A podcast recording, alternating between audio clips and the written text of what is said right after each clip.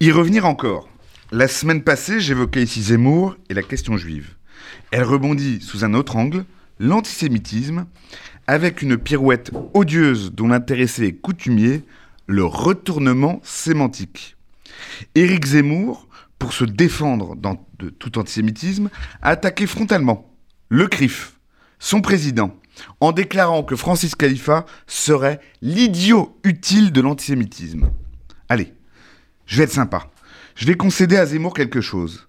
Je veux bien lui faire crédit que la question juive n'est pas son sujet. Non.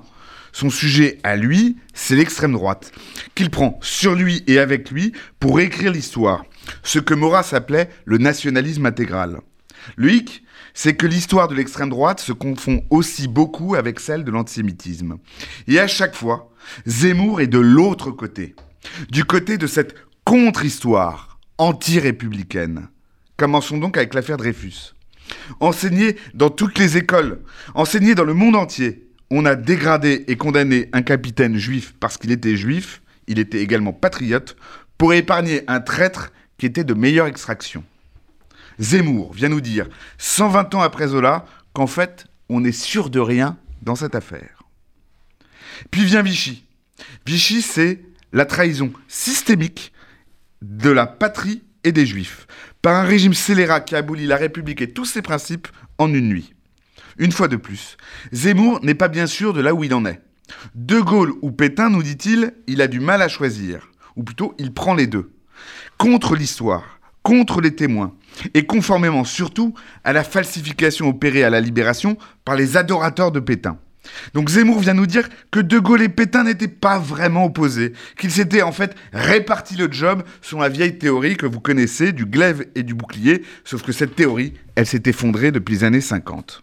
Et puis il y a l'autre obsession, toujours le retournement du sens, faire passer le criminel pour un héros. Alors Pétain aurait très bien protégé les juifs français. Voilà ce qu'écrit, dit, répète Zemmour. Alors que Vichy, sous la férule du maréchal Pétain, les a dégradés, fichés, arrêtés, déportés et assassinés. Puis vient la tuerie de Zaratora, où il franchit un pas que personne, même à l'extrême droite, n'avait osé.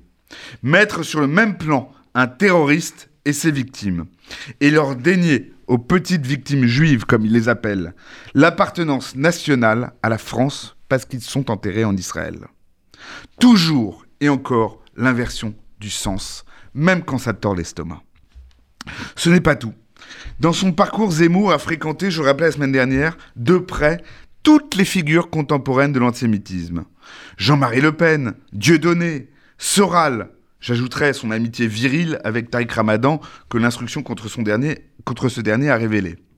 Il n'a jamais dénoncé ces personnes, jamais attaqué leurs propos. En revanche, il n'a jamais eu de mots assez durs contre ceux, personnalités ou associations qui combattent le racisme et qui combattent l'antisémitisme. La preuve par le CRIF, ce qui suit les injures répétées contre la LICRA, SOS Racisme et plus largement toutes les associations dont il appelle tout simplement à la dissolution.